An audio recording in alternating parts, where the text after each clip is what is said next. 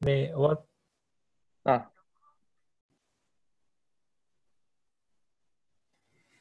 こんな音声流れるんですね。知らなかった。うん。なんかね、うちの会社は流れないんですけどね、それ。うん。あ本当ですか？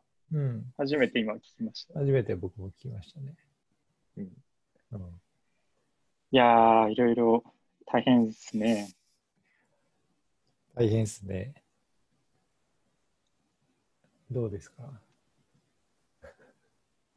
岡橋さんはあれですか？今も通ってる感じですか？先週ぐらいに。僕は今日からあの家でやってます。昨日ちょっと大きなプレゼンがあって、うん。それ、それ行って、一応、ズームでつないで、本当に人数絞ってやって、窓全開で、ちょっと、ちょっと寒いな、みたいな。うん。マスクとな、マスクつけて、マイクで喋って、その音声を Zoom で拾ってみたいな、そんなことやってました。で、一旦ちょっと落ち着いたので、今日から家でずっとズーム会なるほど議やってます。はい。うん。うん。あれですよね。だから宮本さんは、あ、ごめんなさい。岡橋さん、はい区切ってしまって。どうぞ。岡橋さん、続けてください。ああ、全然全然。うん。いや、なんか、ずっとワークフロムホームだと、ズームの会議がずっと続いちゃうなって感じですね。うなんか、ん。あんまりペ,、ペースをつかめてないですね、まだ。うん。そうなんですよね。僕も基本一日中会議だの人生を送ってるので 俺がズームになるとなんかこう気が抜ける瞬間が AirPods の充電が切れる音があるじゃないですか。はいはい。わかります、うん。なんかあの、悲しい、悲しい音ですよね。5時間ぐらいで連続使用してると、あいやいやいやみたいな感じの。音が流れて、あもうそれでちょっとこう、なんというか、えーちょっとこう気が抜ける感じが。あって。うんうん。なんで最近、有線の、あの、何？?3.5 ミリの、あれも、はいはい。うんちょっと充電を気にしなくていいやつも合わせて今使っている感じですね。まあ本当に僕もまだペースつかめなくて、という感じだけど、まあ徐々にちょっと新しいワークスタイルになれつつあるので、ちょっとその辺もね、後で話ができたらなと思います。うんそうはいですね。まあ、ただなんか思うのが、宮本さんってなんかある種、このワークフロムホームベテランなんじゃないかなと思っていて、なんかこそうですね。なんかう、あの、何何も変わってない感じですか？いや、この、今回の コロナので気づいたのが、あの、僕、普段からあのソーシャルディスタンスをしていたっていう ことに、ことにですね、最近気づいて、そうですね。まあ、大きくは変わってないですかね。基本家で仕事してるっていう感じですけど。まあ、でもそれでも、やっぱり外、うん。外に出る時間は減りましたね。うん、うん。そうかあ、となんは、まあ、かね、なるべく人と、人が多いとこ行かないようにとか、ありますもんね。そうですね。誰か映画館行けなくなったの大きいんえじゃないですか？そうそうそう。映画館2週間くらい行ってないのでですね、それでもうちょっと悲しいですね、それが今。うん。発狂しそうですか？そうですね。うん。お二人はなんか変えたこととか、これからこう変わりそうとかってなんかありますか、岡橋さんなんかありますか？うーん、なんか、今の状況って、あ、これしようって思っても、あ、やっぱこれやっぱこういう理由でダメだと。じゃあこれしようって言っても、また違った理由でダメっていう、なんかすごい連鎖がなので、うん。なんか本当何もできないなっていうのは思いますよね。なんか田舎にちょっと行ってみようかって言っても、そっちでは確かにねリスクがあるし、うん運んじゃうかもしれないし。うんうん一番最、もう最適なのは本当に家に行って、家から出ないことなんだけれども、それってかなり メンタルやられるなっていうのは、まだ始めてから間もないですけど、思いますね。あと、ううちはあの、あれなんですよ。あの、妻が医療従事者なので、ハイリスクなんですよね。普通うにん、で、内科の医者なので、普通にコロナ疑いの人をあの日常的にあの診察してたりするので、それはうんそうですね。だから僕がほん、まあ、ハイリスクだと思うので、比較的、ううんん。あんまあんまり出ちゃいけないんだよねっていうのは、なんか結構、あの意識的に自分にリマインドをかけないと、あのすぐ忘れちゃう なっていうのは思います、うん確かにう本ん。当に能動的に考えて日々暮らさないと、はいはい。あの、うん、負荷が大きいですよね、メンタうんル負荷。なるほど。うん。佐々木さんはどうですか？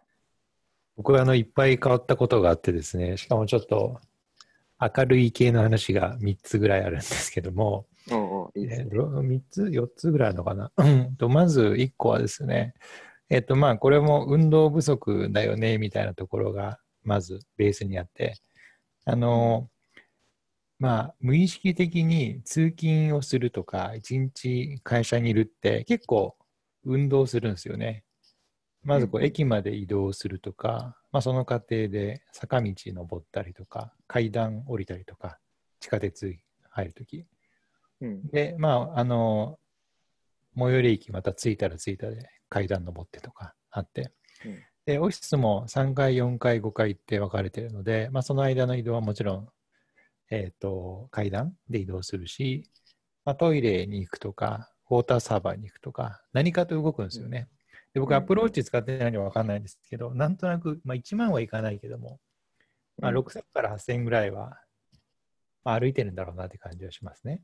1日。うん、それぐらいですね。僕が、うんあのアプローチ使ってた時それぐらいあ、そんなもんですか？そはい。う。で、なんだけど、ずっと家にいると多分、300歩とか、わかんないけど、500歩とか、そのぐらいなんじゃないかな、体感値があって、で、何を今やってるかというと、毎朝ランニングしてます。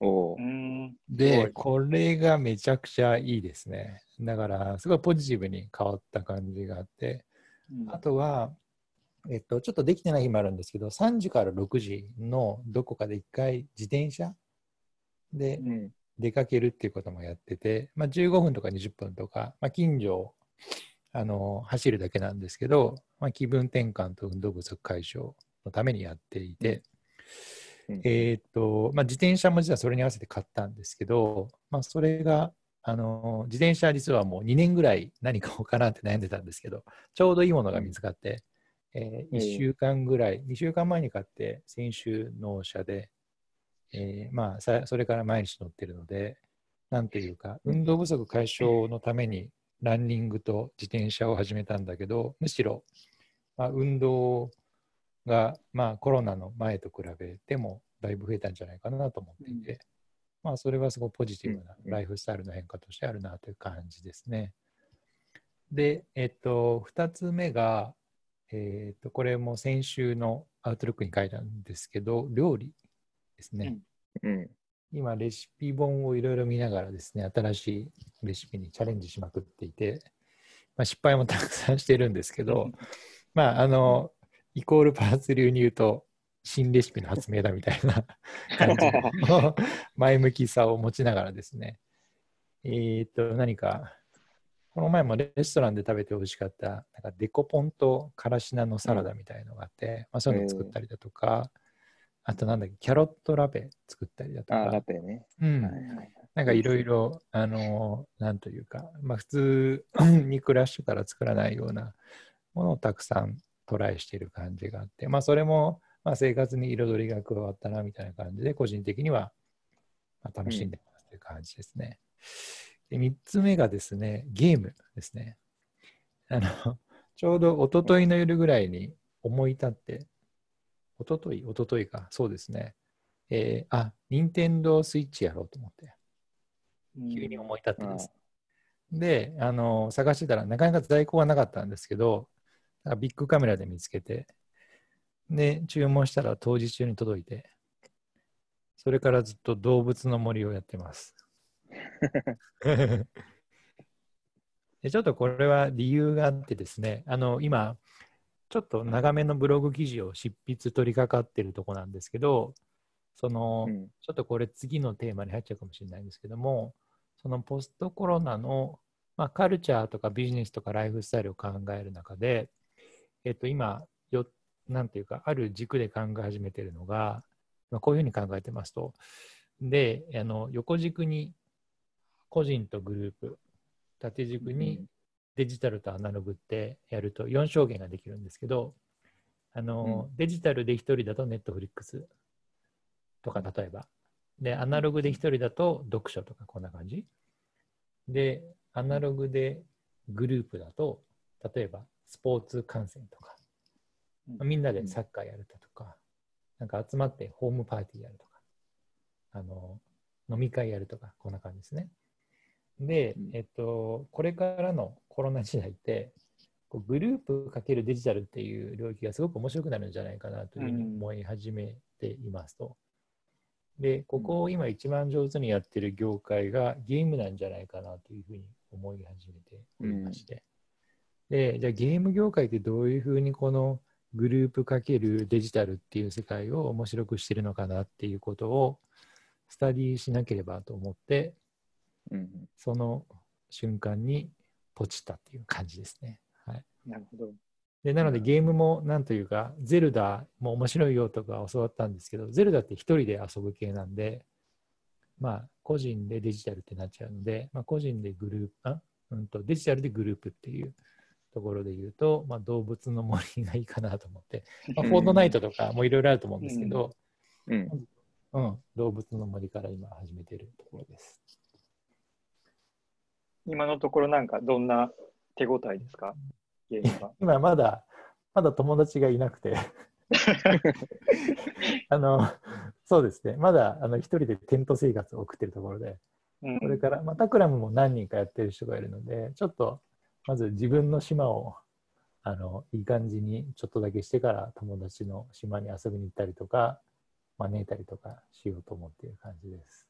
うんうんえそのゲームって、一日どれくらいややるかままだ始まったばかり？ううんん、うん、あ今、なんとなく初日は2時間ぐらいやってたんですけど、あの動物の森ってすぐいつでも空き時間できるんですよね。で面白いのがそのに、えっと、リアルの時間と連動してるんですよ。なので、はい夜やるとその空間が夜になってるんですね。ううんんでそれも面白くて昼やると昼間なんですよ。僕はいつも仕事終わった後やってるのでもちろん夜ばっかりの景色見てるんですけど、まあ、多分おそらく週末に朝とかやると朝の景色になってたりとか、うんあとなんか4月に入ったら、まあ、ちょうど明日からなのかな？あの花見ができたりとかするみたいでなんかそれ暦とも連動してるみたいで,、なるほど。でそうするとみんなで集まって花見しようぜとか言ってあの、まあ、リアルな友達とバーチャルの中で集まるとかそういうことができるっていう感じですね。うんあの、まあ、パッと触った感じ、めちゃくちゃよくできてます。もうびっくりしますね。うんなんか、任天堂やっぱりすごいなっていう感じです。うん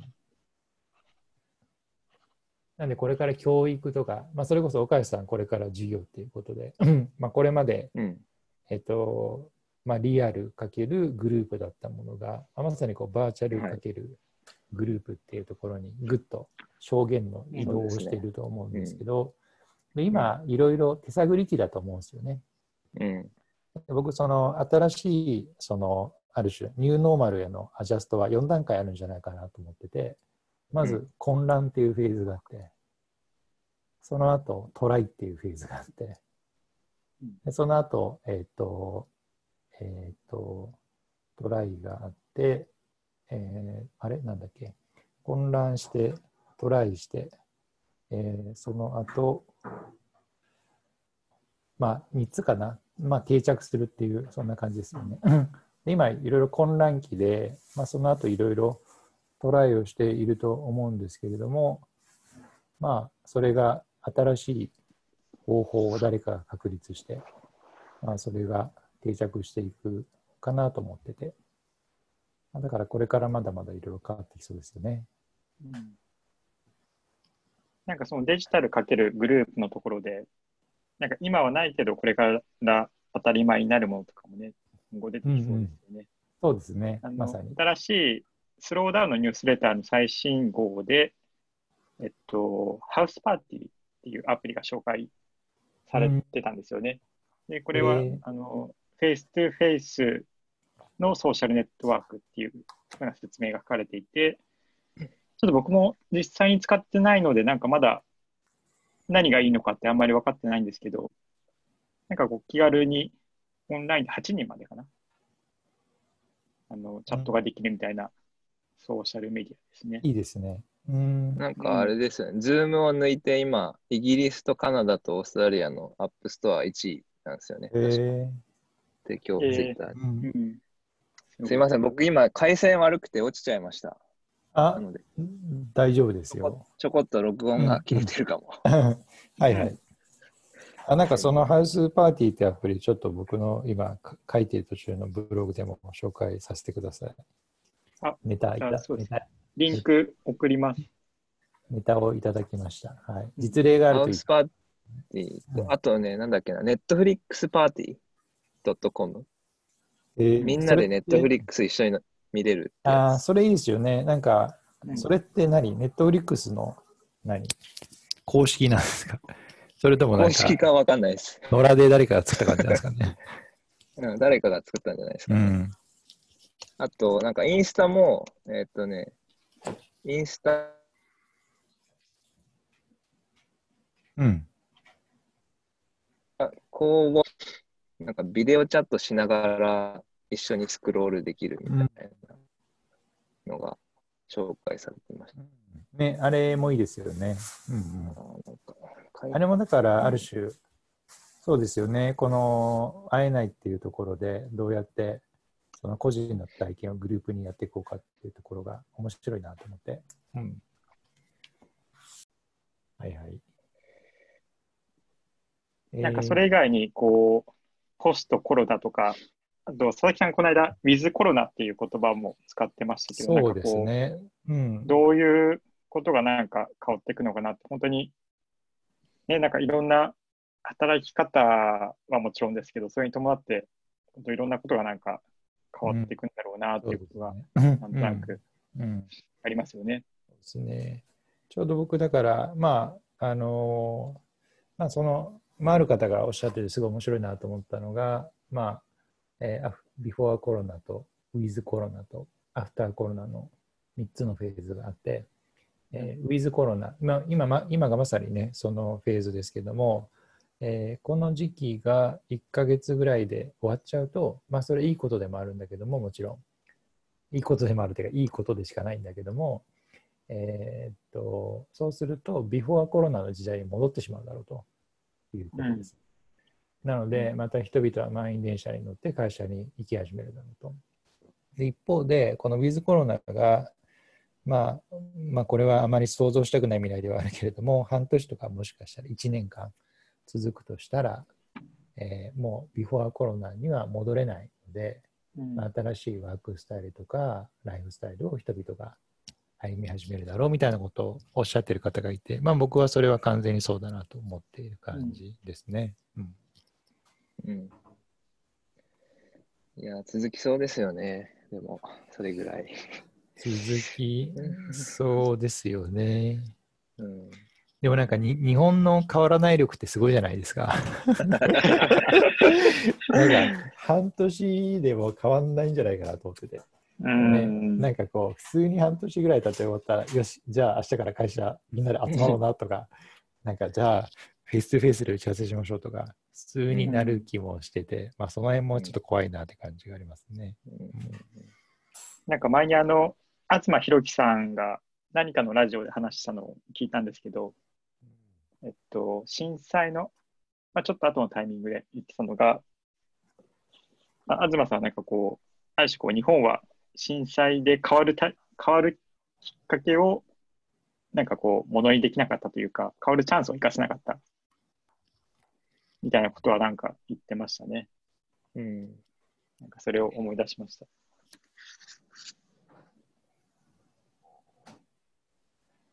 いやーなんか僕は今思考実験でアフターコロナで何が変わるかなっていうことで今うん自分の中で箇条書きを始めてるんですけど、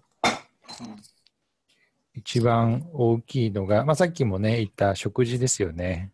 うん。うんまあ、平日の昼間家で食べるっていう体験が新しいって思ってる人が何百万人いるはずで、ここはなんか新しい食文化が生まれるかなと思ったりだとか、えーっと、あとは、うんと、まあいろいろあるんですけど、家ですね。うん。さっきもまあロンドンの同僚と話をしてて、あの、うん。まあ、あのか彼に限らずだと思うんですけど、まあ、そろそろ家の更新だみたいな時に、あの、また今の家を住み続けるのか、もっと、まあ、家族みんなでワークフロムホームしやすいところに郊外に引っ越すのかをすごく悩んでるみたいなことを言ってて、で基本的に今までのその家のどの家を住むのかって決定するだとか、で、まあ、その延長線上にある都市計画とかって全部、まあ、東京の中心にオフィスがあって、うん。で、えっと、それを、まあ、この円環状に取り巻く形で、まあ、郊外があって、で、電車がそれを、電車と幹線道路がそれをつないでるって感じだったと思うんですけど、まあ、その前提が崩れるかもしれなくて、でそうすると、まあ、どうなるんだろうかなみたいなところとかは考えてますね。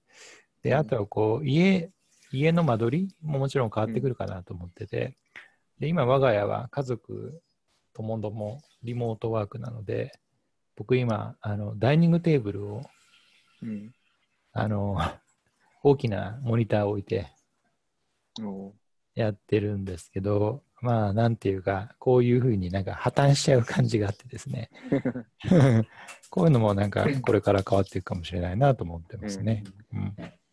そうですね。なんかオフィスがどんどんどんどん家っぽく、ここ10年ぐらいになって、ね、来たじゃないですか。うんうんコミューナルスペースが多くて、大きなキッチンがあって、うん。ね。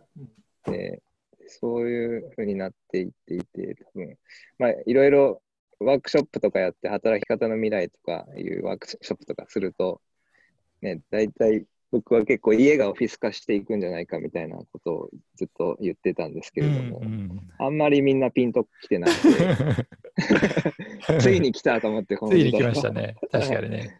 まあ、うん。確かにそれはそうなんですよね。家のオフィス化なんですよね。はい。で今、家のオフィス化という時に全く何も最適化されてなくて、うん。まあそれこそ音が漏れちゃう問題、まあ間取りもそうだし、あとネット回線の話とか、ね。セキュリティの話とか、うん、ね、いろいろあって。で、そうなんですよね。うん。そうで机の高さと椅子の高さがあんまり今マッチしてなくても、そんなに長時間座らないからいいかと思ってたけど、そうそうそういや。ちょちょっと腰と首が痛くなるな、みたいな、なそういう微妙なギャップみたいなのが、そうですね。ね、気になり始めますね。ん。いやー、うん、僕はだからオフィスで使ってる椅子を家に発送するんですけど、ああ、そうなんですね。あでもあのでかいオフィスチェアが ダイニングテーブルのところに来るんだと思うと、もうそれで俺的にはこうポイントオブノーリーターンだなみたいな感じで。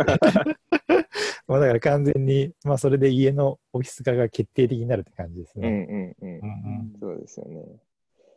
今まではねそうモニターをちょこんと置いただけなんですけど、椅子変えちゃうともう完全に。うん、そうなるとやっぱ一部屋またちょっと欲しいな、みたいな。そうなんですよ。スタディみたいうな、ん、そうなんですよ。ありますよね。うん、確かに難しいな。郊外に、まあ、移り住んで、もう少し広いところにって言っても、うん、そのどの程度その都心にまた、その半々なのか、73なのか、91なのかでうん、選ぶ場所も決まっあの変わってきますよね。よね。ううんんうんうんなるほうん。でもまあなんかちょっと感覚的にそのどうしてもオンラインじゃないオフラインじゃないといけない、まあ、打ち合わせとかって、まあ、全体の中の、まあ、ここれもちろんね職種によると思うんですけど、まあ、自分がやってる仕事絡みでいうとどうん。12割ですね。うん。うん。なのでまああのあとは何というか関係構築のためにとかうん会食とか、まあ、そういう観観点でね、もちろん、えーオフラインじゃないと成立しないやつがあるんですけど、まあ、それ以外であればね、うん。まあ、基本。なんか1、2割でここの、こんなミーティングはオフラインだ、あ、オンラインだと難しいみたいなのってありました、ここ数週間で。うん。えっとね、それが思ったほどなくて、なんかあの、まあ、ワークショップとかね、アイディエーションとかも、うんうんまあ、こういう状況なんで、まあ、しょうがないけど、オンラインでやってみようってやったんだけど、あれ、全然うまくいくな、みたいな感じで。なんかこっちの方が効率いいよねってなったりとかしたりとか、うんうんなんかね、割と今まで自分がオンラインじゃないとできなかった、オフラインじゃないとできないと思ってたのが、バイアスだったなっていうところが、なるほどね。いろいろ分かってきた感じですね。うんうんうん結構今、あのネットの記事とか見るとこう、リモートワークに移って、もういいことずくめだみたいなタイプの記事が多いじゃないですか。うん。働く時間もまあ減るし、通勤とかしなくていいし、うん。あとはまあこう多様性の意味でもリモートワークあのいいよねっていう記事、うん。2号前とかでもロブスターでも取り上げましたけど、はいはい。うんでもなんか同時に、なんかこれがね、半年とか1年とか続くと、なんかリモートワークでこう、失われるものっていうのもなんかもしかしたらうん出てくるのかもしれないなと思ってて、なんかそういうとこもなんか長期的には議論になってあると思いますね。ね。うん。うんまあなんか今初めての状況なんで、なんかその不安定な状況でアジャストしようとしてるときって結構割とテンション上がる感じがあると思うんですよね。良くも悪くも。うんうん。なんだけど、いざそれに慣れてしまうと、なんかこう、欠落しているものがより浮き彫りになってきてとかはもちろん出てくるかなと思っていてですね。でなので、まあ、この前もロブスターの記事で紹介しましたけど、まあ、リモ同じ会社で、まあ、リモートワーク中心にしている人と、まあ、普通にオフィスに来て働いている人比べると、まあ、リモートワーク中心の人の方が離職率が高いだとか、うんうんまあ、だからそういうエンゲージメントとかが弱まってしまうだとか、なんかそういうのはこれから長期的に出てくるかもしれないなと思っているのと、あうん。とこれから新しい状況としては、えーっとですね、入社式とか、そういうのも全部オンラインになると、なんかこう、ある種の、うんと、同じグループであるリチュアルを、儀式をうん。共有して、ある種の共共通体験を持つっていうことがなかなかできないっていうのがあるかもしれなくて、まあそういうのも長期的に見ると、こう会社っていうものに対する所属感だとか、うんまあそういうことを失わせてしまう可能性があるなとは思ってますね。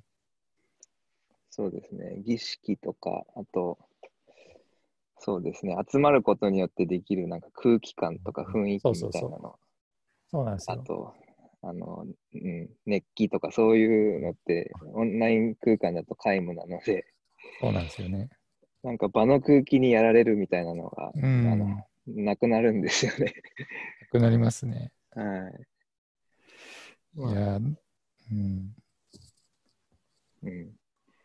だからやっぱり、あの、僕も今授業40名ぐらいの生徒を相手にやってますけれども、うん、あの雰囲気とか空気を読むみたいなものが、そもそも空気がないからできないので、自分でペースを作ってやっていくみたいなことが、あの、求められるんですよね。うんえーなので、毎週、まあ、40名の方と顔は合わせてますけれども、この関係構築がなかなか難しくて、なので週1でその合間にあの補習とかそういうのを挟んで、うん。うん、まあ参加してくれるのは10名もいいかないんですけど、でもその10名とでも少しでも関係が縮まるとやりやすくなったりとかするので確かに。うんうん。あのその小刻みにしていくと、なんか全体的に見たらなんか結構、なんだろうな、リソース割いてたりとか時間割かなきゃいけないねみたいなうんシチュエーションも出てくるのかなとうん思いますね。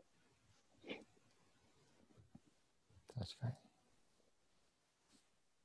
あとあれかな、失われるものじゃないんですけど、ここにちょっとファッションエコノミーの拡大みたいなことを書いてるんですけれども、やっぱりなんか自分、あ一人でいる時間っていうのが増えるので、あの、周りの雰囲気とか空気に、ま、流されてた人が結構自分自身と向き合う時間ってあの増えていくのかなと思うし、なんか作ってみようとか、なんかやってみようとか、まあ、それが料理だったりとか、ポッドキャストだったり、まあ、いろいろあると思うんですけど、そういう時間が増えると、やっぱりファッションエコノミーみたいなのがより大きくなっていくのかなっていうのは思いますね。うん。うん。あれ、この退屈が2つあるっていう記事がね、上がってましたよね。そうですね。まあだから、そのそうですね。一人の時間を、まあ、ね、本当に、タバコとか飲酒とかに使う人もいれば、うん。クリエイティビティに使う人もいて、うん。まあ、岡橋さんがおっしゃったパッションエコノミーのは、できた個人の時間をうん。クリエイティビティに使うっていう人の話ですよね。そうですね。そうですね。このニュートンがこのペストで隔離されてた時代に重力を重力の研究を。進めたっていう話が結構個人的にはグッときましたね。このコロナの時代にですね、なんか新しい科学的。発見が生まれるかもしれない。面白い。なんかじ、うん、実家に帰省してた時に、なんか、あれですよね、発明、発見したとかそういう話ですうんあ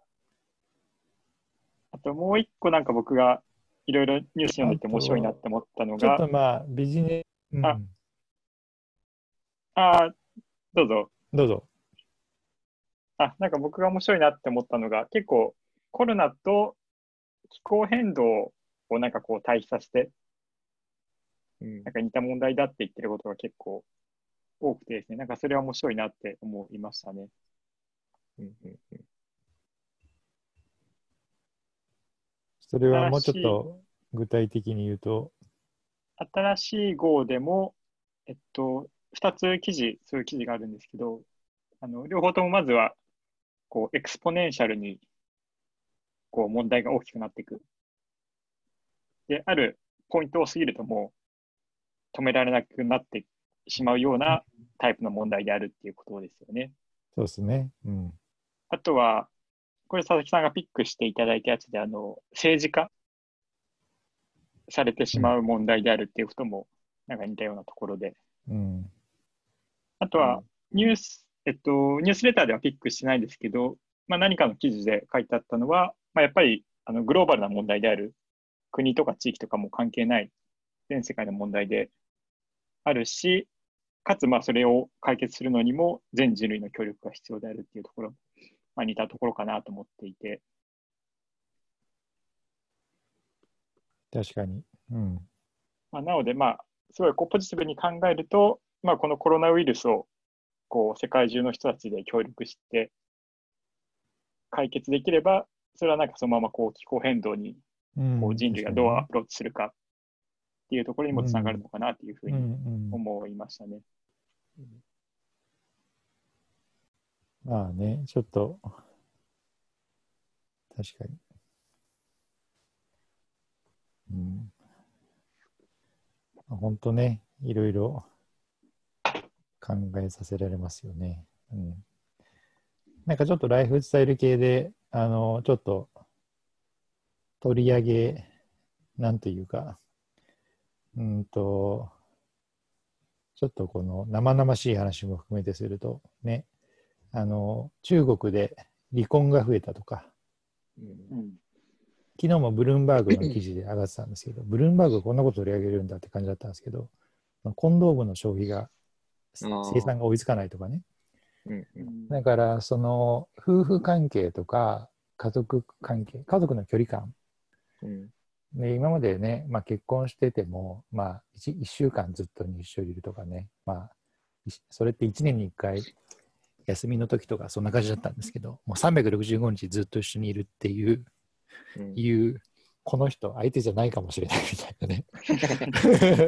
こととかがなんかこう分かってくるとかなんかそういうことは多分世界中で起き始めていてであとちょっとねあのネガティブな話題で言うと DV とかもうん。ある種、そのまあ学校とか職場っていうのがある種の、えー、と逃げる先になってたんだけども、まあ、そういうのが失われてしまってとか、まあ、そういう問題もあったりとかするみたいでなのでそのえーっと、まあ、家族がずっと同じ空間で、まあ、24時間365日居続けるっていうことの、まあ、ある種の歪みみたいのが、まあ、これから時間を追うにつれて明らかになってくるかもしれないなと思ってますね。うんそうですね。うんうん。あと、コンドームの話じゃないけど、セクシャルウェルネス系のブランドはかなり売り上げがうん、上がってるみたいですね。うん、そうですね。うん、うん。そういうのはこれから出てくると思いますよね。うんなんかこの時代に合ったカテゴリーとか、すうごいん、ありますよね。確かに。うん、なんかこういう状況下なので、やっぱり資金力のある大企業は、まあ耐えきれる体力があるけれども、スタートアップとか、まあ中小企業ってかなりきついんだろうなっていうふうに思っていて、まあ、だけど、その中でもなんか生き残れるカテゴリーとか、生き残れる、うん、なんていうんですか、対応とか対処方法みたいなのってきっとあるんだろうなと思って、あね。うん。うん、なんかそこにかなり大きな変化とか、バイアスが壊される、うん、シチュエーションとかありそうだなって最近思ってますね。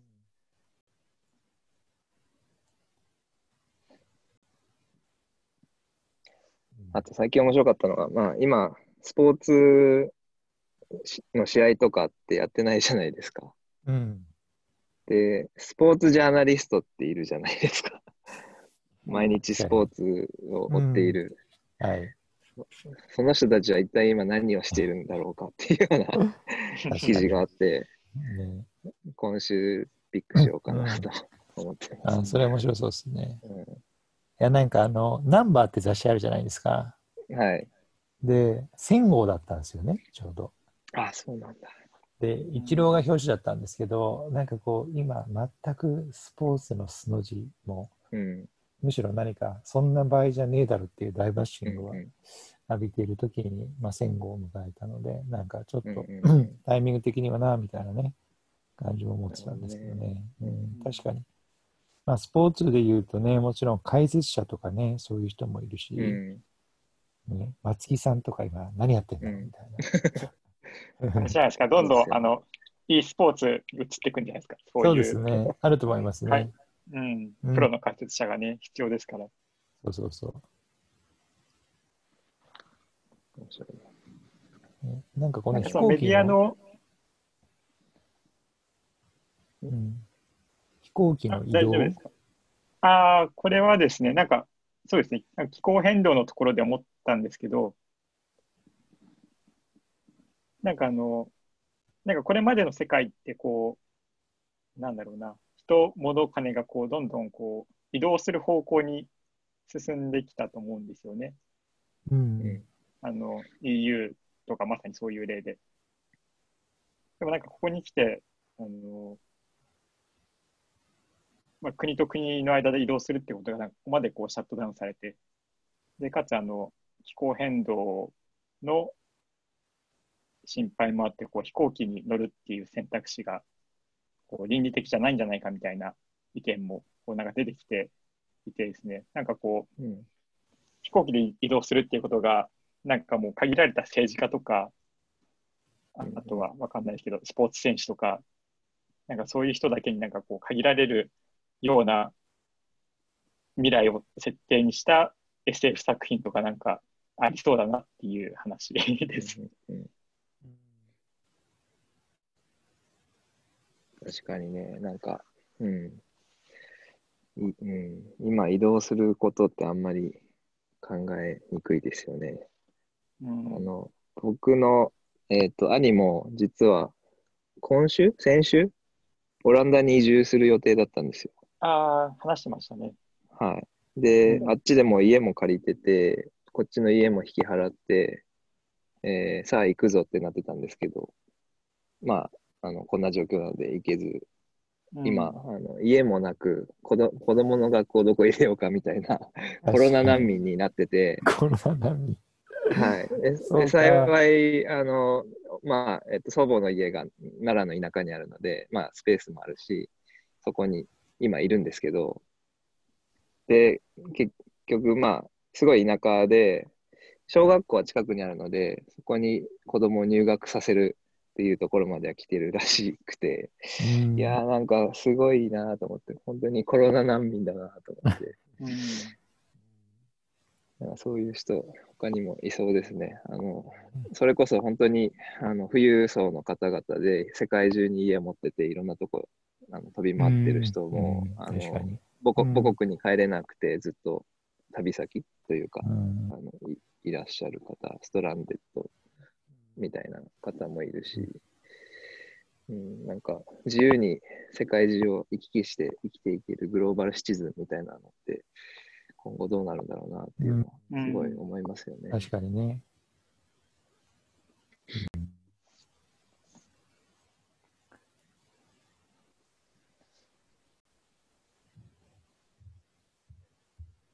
うん、うん。話は尽きないですが、うんなんかさっきのあのメディアの話に関連して言うと、うんなんか今この時代になんかこうメディアってどういうことができるんだろうとか、どういう役割があるんだろうみたいなことはなんか僕も考えてますね。うんで、ノートに貼ったあの中俣明夫さんっていう編集者の方のツイートなんですけど、まあ、今何を書く、あ、今何かを書くとはどういうことなんだろうっていうことを思いながら、一つ一つ書いていくしかないみたいなことをツイートしててですね。うんなんか僕も今週のアウトルックでなんか何書こうかなって思ったんですけど、うんなんかこう、今の時代になんかコロナと関係ないことを書くわけにもいかないなみたいな、わかるわかる。何か、何かしらなんかか関係あることを書かなきゃなみたいなことをなんか思って書いたりしたんですけど、うんなんかそういうことも考えてますね。で、結構海外のメディアを見ると、あの、ロンドンのクーリエが、うんこのコロナをきっかけにニュースレターとポッドキャストをリニリニューアルしてですね、うんされてましたね、確かうん、このコロナの時代にこうスモールビジネスがどうあの生き残っていくのかみたいなことをテーマにいろいろ情報発信しているんですよね。に。で、あとはこうワイヤードだとか、エコノミストとかはこうコロナ関連のニュースを全部こうペイウォール外してうん届けていたりとか。でも一方であの、デザインブームっていうこう、イタリアのデザインマガジン、オンラインデザインマガジンは、うんあえてで、えっと、私たちはコロナについて報道しませんみたいなことを編集長は語ったりするんですよね。うんで、それはやっぱりこう、今こう、どのメディアももうコロナの情報ばっかりなので、うん。うん。なんかそういうふうにこう、情報が溢れ返ってしまうのは何も解決しないみたいなことを、この声明で書いてたりするんですけど、なんなるほどね。うん。うん。かその時代になんかこうメディアにはなんか何をすべきなんだろうとか、まああるいはまあロブスターももちろんメディアなので、ロブスターはなんか何ができるだろうみたいなことは考えてましたね。うん。うん。うん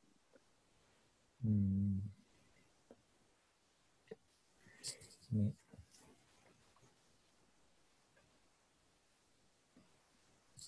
いやーあこれは考えないといけないですね。うんうんまあ、なんか、あの、ね、まさに今週、アウトロックで書かれてた、まあ、両方のうん視点みたいのがすごく大事な気がしてますよね。うん、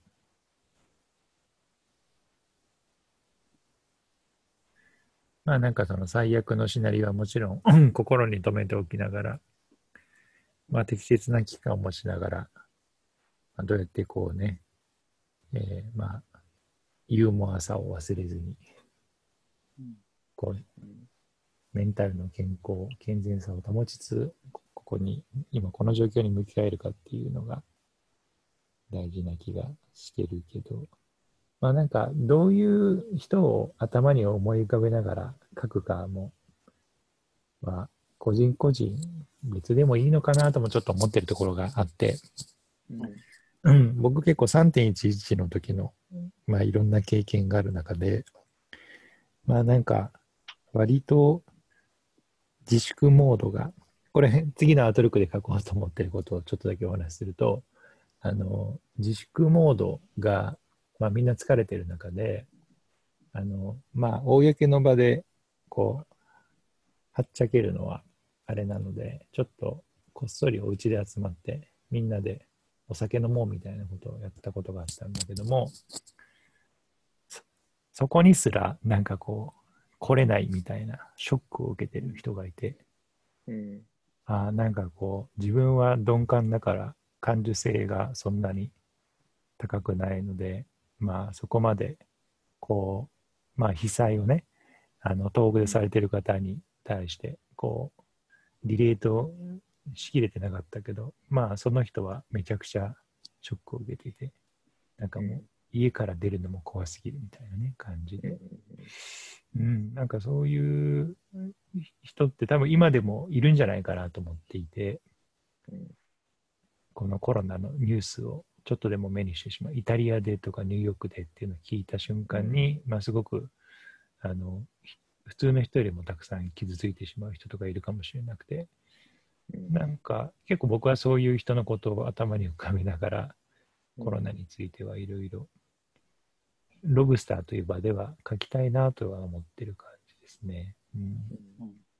まあもちろんその人だけじゃなくてね、なんか多様な意見は大事なんで、あの、あんまり引っ張られすぎないようにはしてるんですけど、うん、だから、なんかメディアっていうと、なんか発信元が一つで、まあ受け手が多様な人がいるって感じがあって、まあもちろんそれは正確ではあるんですけど、なんかこうこういう時だからこそ、なんかこう特定の誰かを思い浮かべながら書くっていうのもいいんじゃないかなとなんとなく思ってますね。うんうんそうですね。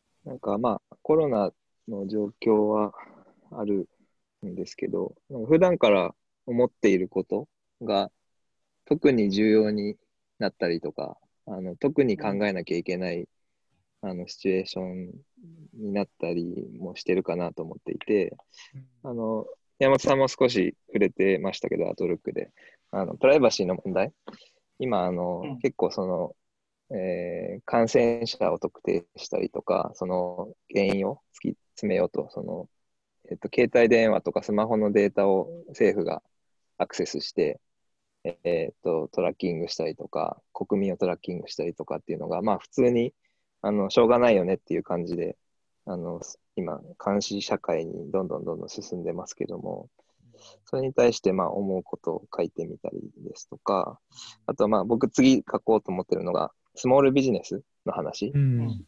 で、まあ、すごく今大変な時期だと思うし、まあコロナだから今までできてたことができないような状況になって、多分、その、続かないビジネスもいっぱい出てくると思うんですけど、でもそれってコロナなくてもなんか一緒なような気がしているし、あの、人の生活においてとか、まあ、都市、都市生活とか、まあ、都市じゃなくてもそうですね、生活においてスモールビジネスってすごい重要な役割を果たしていると思っているんですけど、それがもより顕著になんか現れてくるんじゃないかっていうのを思っているので、なんかこの機会に普段思っていいったけど、そこまでなんか書く必要性を感じてなかったものをうん。なんか書いてみたいなっていうのは思いますね。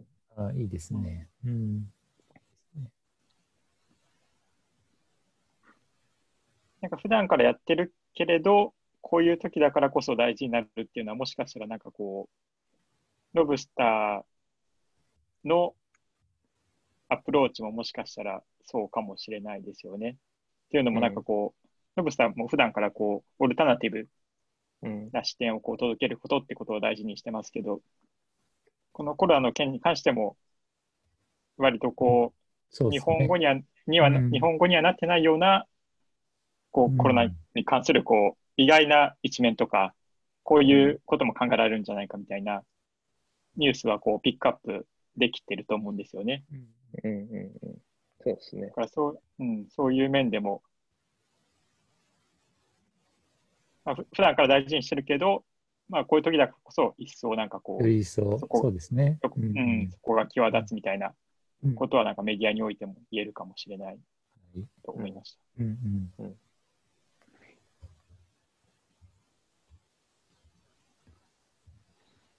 でもにしてもコロナ関連の記事多いですよね。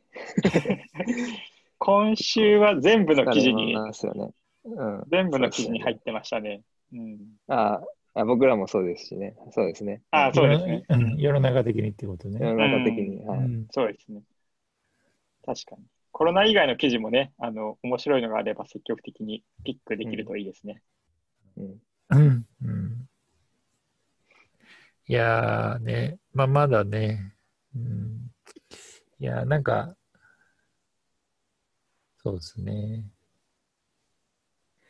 なんかさっきニュースサイト見てたらトップに、あの、なんか、まだ日本平和だなと思ったのが、なんだっけな、うんバター香るなんとかパンっていうパンがファミリーマートで売ってて、山崎パンが作ってたんですけど、それにバターが入ってなかったって言って、謝罪に追い込まれたとかいうのがニュースになってて、まだ平和だなと思いました。まあそれが久しぶりに見たコロナ以外のうんちょっとほっとしますね。ちょっとほっとしましたね。うんすいません、バターは入ってませんでしたって。面白いな。うんあ、あとなんだっけな。ちょっと、これ、このタイミングで話すべきかわかんないんですけど、あの、この間お会いしたときに、先週かな？あの、少し、あの、まあ、ワークフラムホームでリモートが多くなって、多分その、ロブスターって普通だと月曜日の朝の通勤時に電車とか、うんうん通勤中に読んでくれてた方が多かったと思うんですけど、それがなくなって少し開封率が少しだけ下がったっていううんふうな話をしたと思うんですけども、はいはい。最近なんかまた戻ってきていると思っていて、多分この2、3週間で皆さんもリモートワークとか新しい働き方とか生き方に模索していて、だんだん慣れてきていて、でそのライフスタイルに、まあ、メディアの消費みたいなところが多いや、分面白いですね。確かに。ね、確かまた習慣として見つかったのか、うんあとはその過去のレターの開封率が少しだけ上がってる気がしていて、なんか時間ができてから少しあの見てなかったやつ読もうみたいな風にもなってきてるのかなっていう、ああ、面白い。その辺から少し見て取れましたね。面白いですね。面白かったですね、それは。確かに。うん、うん。なんか、ね、ちょっと、まあ、狭い範囲の意見かもしれないけども、結構ね、通勤の電車で開いてるっていう方は少なからずいたので、うん。まあ、その時間が今なくなってしまったんでね、まあうん、ロブスターをいつ読むかっていう観点で、まあ、皆さんが新しいワークスタイルというかライフスタイルになり始めて、うんまあ、1週間の中でここで飽きるかなっていうのの、うんある種オルタナティブをうん皆さんが発見され始めてるのかもしれないですね。そうですね。そんな気がしてます。うん、うん、面白い。なんかね、あの、メディアのあり方考えるつながりでいうと、なんかニュースメディアが新しい取り組み始めたりとか、最近増えてきましたよね。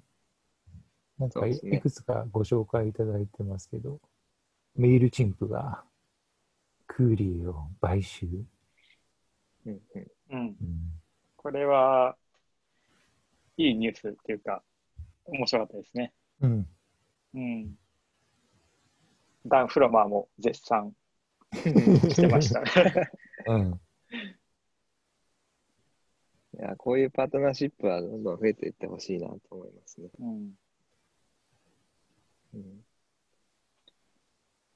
あのクーリエの編集長は僕の同僚がやってるんですけれども、はいはいはい。あまあ、も元同僚か、うんうんモノクルの編集者だった人がやってるんですけど、で、えっと、まあ、前からクーリエ好きで見ていて、あの彼らがやってるオフラインのイベントとかもメールチンプがずっとスポンサーしてたりしてて、あう、ん。そうそうなんですね。はい。うん。なんでメールチンプがやってるんだろうってすごい不思議だったんですけど、まあそこで多分気があって、あの、うん。まあお互い持ってる強みも違うし、うん。一緒にやろうっていう風になったんだろうなっていうのは、すごい、あの、腑に落ちたというか、いいパートナーシップだなっていうふうに思いますね。うんなんかメールチンプって不思議な会社ですよね。なんかね。そう、うんあの動画配信もしてますし、うんポッドキャストとかもやってるんで、やっぱり彼らはスモールビジネス、クリエイティブでスモールなうんあのビジネスをサポートするっていうような役割に徹しているので、コミュニケーションもそういう風になってますよね。ね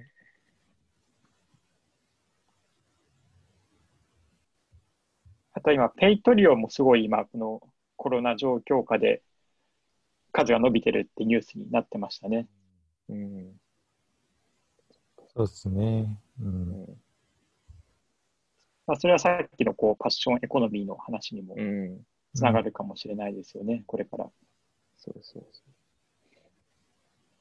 でもなんだっけな、ポッドキャストのリスナーシップは落ちてるんですよね、確か。うん。だから見ましたみんな作り手に、作り手に 移行して、自分じゃ聞かなくなってるみたいそれは面白い。な。まあね、車通勤もなくなったしとかね、うんありますよね。うんうん。確かに。パッションエコノミーはあれですね。進みすぎると、うんね、聞き手いなくなる問題が出てきますね。まあ、作りながら聞く、あ、何？ロブスターも。ロブスターも読まれなくなるかもしれない。ね。まあそれはそれでいいかもしれないですね。うん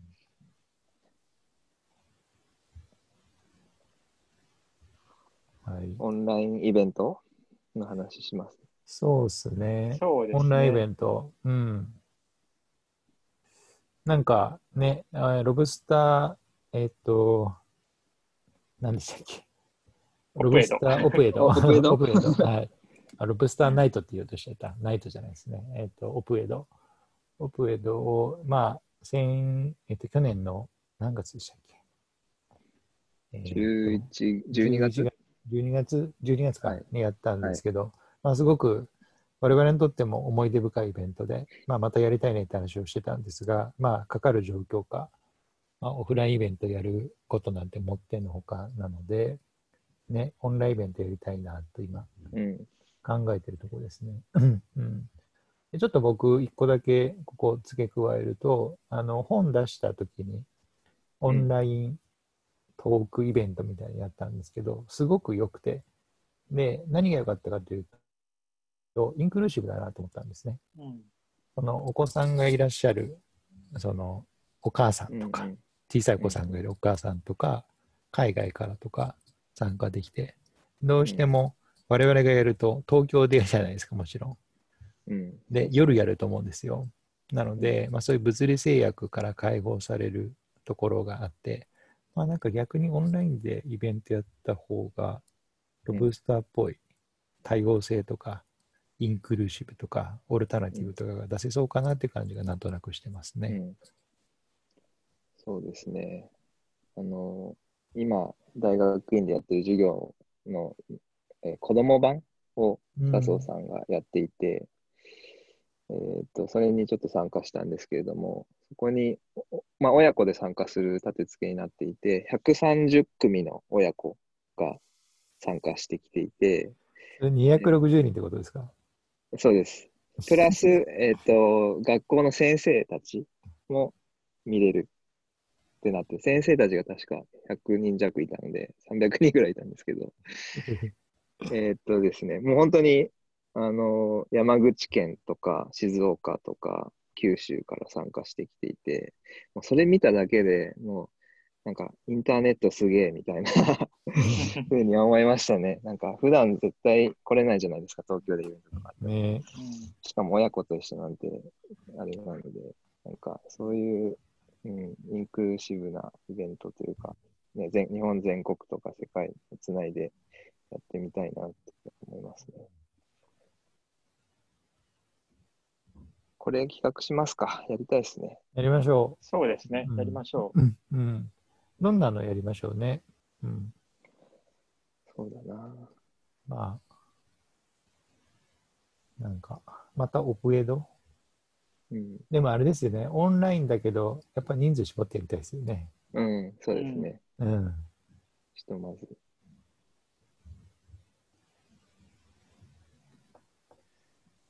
そうね、オンラインだと、もしかしたらオフラインより人数縛った方がいいのかな、どうなんだろう？ん。この前は僕は30名ぐらいだったんですけど、なんで、はい。オプエドよりは人数多かったんですけど、うんまあ、確かにちょっと多かったかもしれないですね。ううん。ん。まあ、一人一人の顔を覚えているかというと、うん。まあ、もちろん覚えてない方も何人か出てきてしまうっていううん。感じですよね。うん人の、なんていうか、人となりの情報量が1画面の、あの、あれしかない、平面の 2D しかないですもんね。なるほど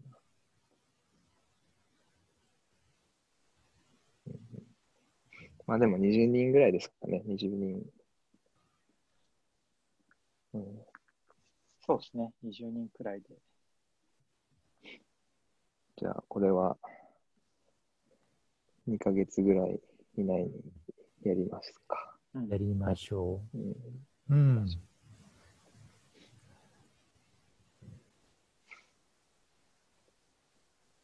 そう、なんか、あの、大学院の授業でも週末やってるので、お子さんいらっしゃる方々もいて、普通に子供と参加してたりするんですよ。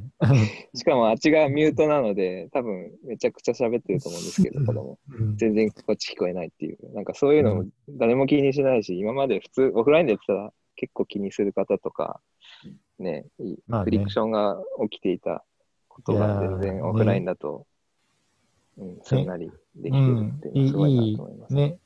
まあもちろんね、あの、なんかそれがいいことばかりじゃないかもしれないけど、まあいいですよね。なんかね、うん、そういう制約がなくなるのはね。うん大事ですね。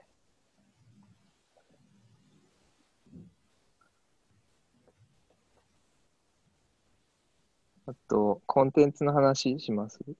うん、しましょうか。ささらっといきますか？あ、でも、ごあと10分ぐらいは全然大丈夫ですよ。わかりました。上から行くと、えっとですね、僕が最近見てるのが、えっと、ウエストワールドのシーズン3が始まりました。今週、エピソード3ですね。で、えっと、ジョナサン・ノーランっていうクリストファー・ノーランの弟が作ってる、まあ、SF、なんだ。うん。まあ、AI 系の SF スリラーって感じですけど、え、弟いたの知らなかった。うん。え、それ過去の作品とか作ってるんですか？もちろん。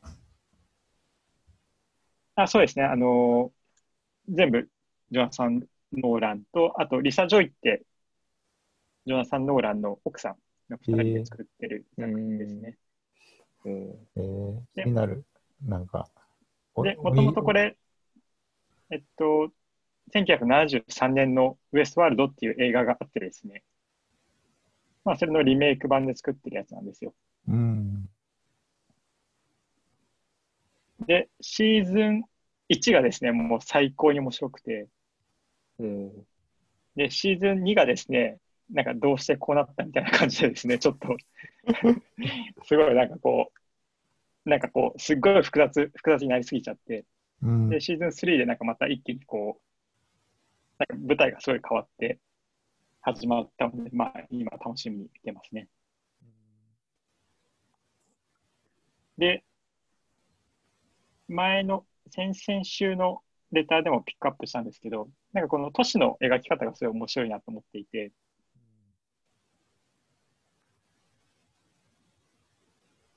これ舞台が2058年のロサンゼルスなんですけど、すごいこう、なんか公園とか緑とかすごいこう、たくさんあって、あの、ブレードランナーとは真逆みたいな描かれ方がしてるんですよね。で、なんかよく考えると、あの、ブラックパンサーも2年前ですけども、あそこのワカンダってこうアフリカの都市もこう、すごい自然とテクノロジーが融合したうん。都市でしたし、あとは、えっと、映画のハうん。ーも近未来のロサンゼルスが舞台でしたけども、なんかあの舞台もなんかこう、未来なんだけども、なんか今ともなんかすごいリレートした形で、かつなんかこう、ピースフルな形で描かれてる映画だったかなと思っていて、なんかこう、気候変動ってことがすごいこう、大きな問題になってくるにつれて、なんかこう、SF で描かれる都市の形もなんか変わってきてるかなって最近う思っんていますね。そうですよね。うんうん。なんかある種のスタンスですよね。その、どういう年を描くかっていうね。そうですねうん。なんか、その年の描き方を取るだけで、なんかこう、それがある種のポジションになるというか、うん。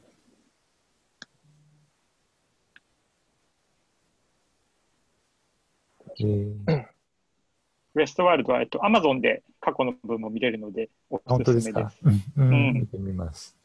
はい。はい。お兄ちゃんと全然似てないですね、顔。おーあんま似てないかもしれない。うん。なんか作風はあるんですか？やっぱお兄ちゃんと似てるなみたいな。血は争えないなみたいな。まあでも SF のこの超ハイクオリティの SF のドラマ。でそこにかつこうただテクノロジーのギミックだけじゃなくてこう、うん。ヒューマンドラマもこうそこにミックスされていくみたいなのは、うん。まあノーラン家のあえれなんじゃないーですか。うん、今ちょっと調べてますけど、あの、ジョナサン・ノーランがメメント、あの、クリストファー・ノーランの結構初期の作品の、えーと脚本を書いた。ああそうだそうだ。えうん。ー。あ、そうなんだ。あと、ダークナイトとか、ダークナイト・ライジズも一緒に共同脚本で書いてるみたいですね。あと、インターステラー。ああ、なるほど。そうなんですね。すごいですね、ノーラン家。あとウエストワールドの制作はバッドロボットってこうあのあーはいはい JJ, JJ エイブラムスの会社が制作やってます。えー、うーん、うん、面白い。見てみます。はい、お時間あれば。岡橋さんのあ、えっと、あんまり時間うん時間がないので、1個か2個で、えっと、僕が会う人会う人におすすめしてるニュースレターがありまして、もう佐々木さんと宮本さんにはお伝えしてるんですけど、フローステートっていう、あのニュースレターがあって、これサブスタックのニュースレターなんですけれども、えっと、まあ、毎日みんな、あまあ、リモートワークとかワークフロムホームやっていて、まあ、その仕事に合った音楽、BGM として、えーまあ、仕事をしてても気にならないアンビエントミュージックとか歌詞が入ってないインストラメンタルミュージックみたいなのものを毎日、えー1アーティスト2時間分あのおすすめを送ってくれるっていうニュースレターがありまして、えーまさに名前の通りフロー状態に入れるような、えーフロー状態に入るためあ入るのを、まあ、サポートしてくれるような音楽が送られてくるのですごくあのた毎日結構楽しみにしています。で、結構、なんだろうな、普段の生活だと触れないミュージシャン、今日とかはなんかスウェーデン人の、えー作曲家がのおすすめされてたりですとか、あとはいろんな、なんだろうな、大物アーティストの、えー、とバックのピアノを弾いているピアニストとか、なんか結構そういうのが発見にもつながっていて、で大体 Spotify にそういう人たちのプレイリストがあるので、はい結構それをあのディグって楽しんでます。うん、面白い。あうんあと、ちっちゃい系で言うと、あの、カディブックスっていう、えー与那国島、沖縄の与那国島にあるちっちゃな本屋さんと出版社がありまして、そこの人が、えっ、と、よ与那国島って、あの、僕行ったことないんですけど、あの、馬が住んでいる島、沖縄の島で、この人も馬と一緒に、馬を飼ってるのかな？馬と一緒に住んでいる方で、えっ、と、馬にまつわる本を何冊か出してるんですけど、で、で暗闇に馬といるっていう本をおすすめされたので、他の本ちょっとまだ読めてないんですけど、あの、買ってですね、あの、まあ、これは、この著者の方、川田、川田さんっていうのかな？川田さんが、馬、よ、なんだろう、朝早く起きて、まあ、暗い時間にそのカディっていう馬がいるんですけど、そこに行って一緒に時間を過ごした、な過ごす中で感じたこととか、えっ、と、思っていることをエッセイ風に書いていてですね。うん。で、それがその人間社会にどうつながっているのかとか、人間社会のこういうことを映し出しているみたいな、結構深い話を、あの、馬を通じてしているんですけれども、それがすごい、なるほど、面白そちょっとね、あロブスターのアウトルックに通ずるところもあったりしていいで、すね。うんはい。このエッセイ集いいですね。与那国島の出版社っていう、なんか、はいところがもうグッとくるものがありますそうなんね。ですよ。うで、んで、なんか手書きの手紙というか、ポストカードにあの書いて送ってくれたりとか、あとあんまり下ろしてないので、うん。あの、アマゾンにもないし、うん。僕はあの、そのカディブックスのあのウェブサイトから直で買ったんですけど、EMS で送られてきて、EMS で？あ、EMS じゃないかな、なんだあ、レターパックか。あれだわけだ。あはい。EMS じゃない、はい 海外じゃないですね。うん。それ、本当はね、これ、お会いして見せたかったんですけど、またそれは、うんぜひぜひ。はい。ちょっとコンテンツ系、僕もあの1分で終わるの1個だけ差し上げさせてもらった。あの A24 の最新作の、来週公開、まあちょっとね、映画館がこういう状況なんでわかんないんですけど、ウェーブスっていうのが、えーっと、見ることができて、あの、試写会みたいのに、あの、お声掛けいただいて行ってきたんですけど、あの、本当は監督も来る予定だったんですけど、まあ、このコロナのあれで来れなくなっちゃったんで、あの、お茶目なビデオレターを送ってくれて、まあ、それはそれでよかったんですけど、えーっと、まあ、これも面白いのが、まずプレイリストを作って、うん、それからストーリー考えたみたいなことを言っていて、まあ、この作り方がすごく現代風だなみたいなね、感じがあって、面白かったです。で、ちょっとこれは多分皆さんも見ると思うので、皆さん見たぐらいのタイミングでまた語り合えたらなと思います。はいはいめちゃくちゃ良かったです。はい、あとはマイクロコミュニティ系。そうですね。これは、まあ、次でもいいかな。そうですね。なんかいろいろ岡谷さはんトライされてると思うので、はいちょっとたたっぷり。まだ研究中なので、うんうん。じゃあ研究もう少し溜まったら、もうたまったらね、はい、やりましょう。はい。じゃあちょっとね、この後岡井さん、授業があるということなんで、いいえ。はい。じゃあ今日は史上最短でしたけど、い1時間強ぐらいですかね。はい。はい。じゃあちょっと、まあコロナいいろいろ大変だと思うんですけど、引き続き皆さん、健康には気をつけながら、手を洗いましょ手を洗いましょう。うがい、でうがいし顔を触らない。う。うん。顔触らない。うんはい。はい。はい。ではではう。といではう感。じですかね。ははい。い。はい。失礼します。はい。お疲れ様です。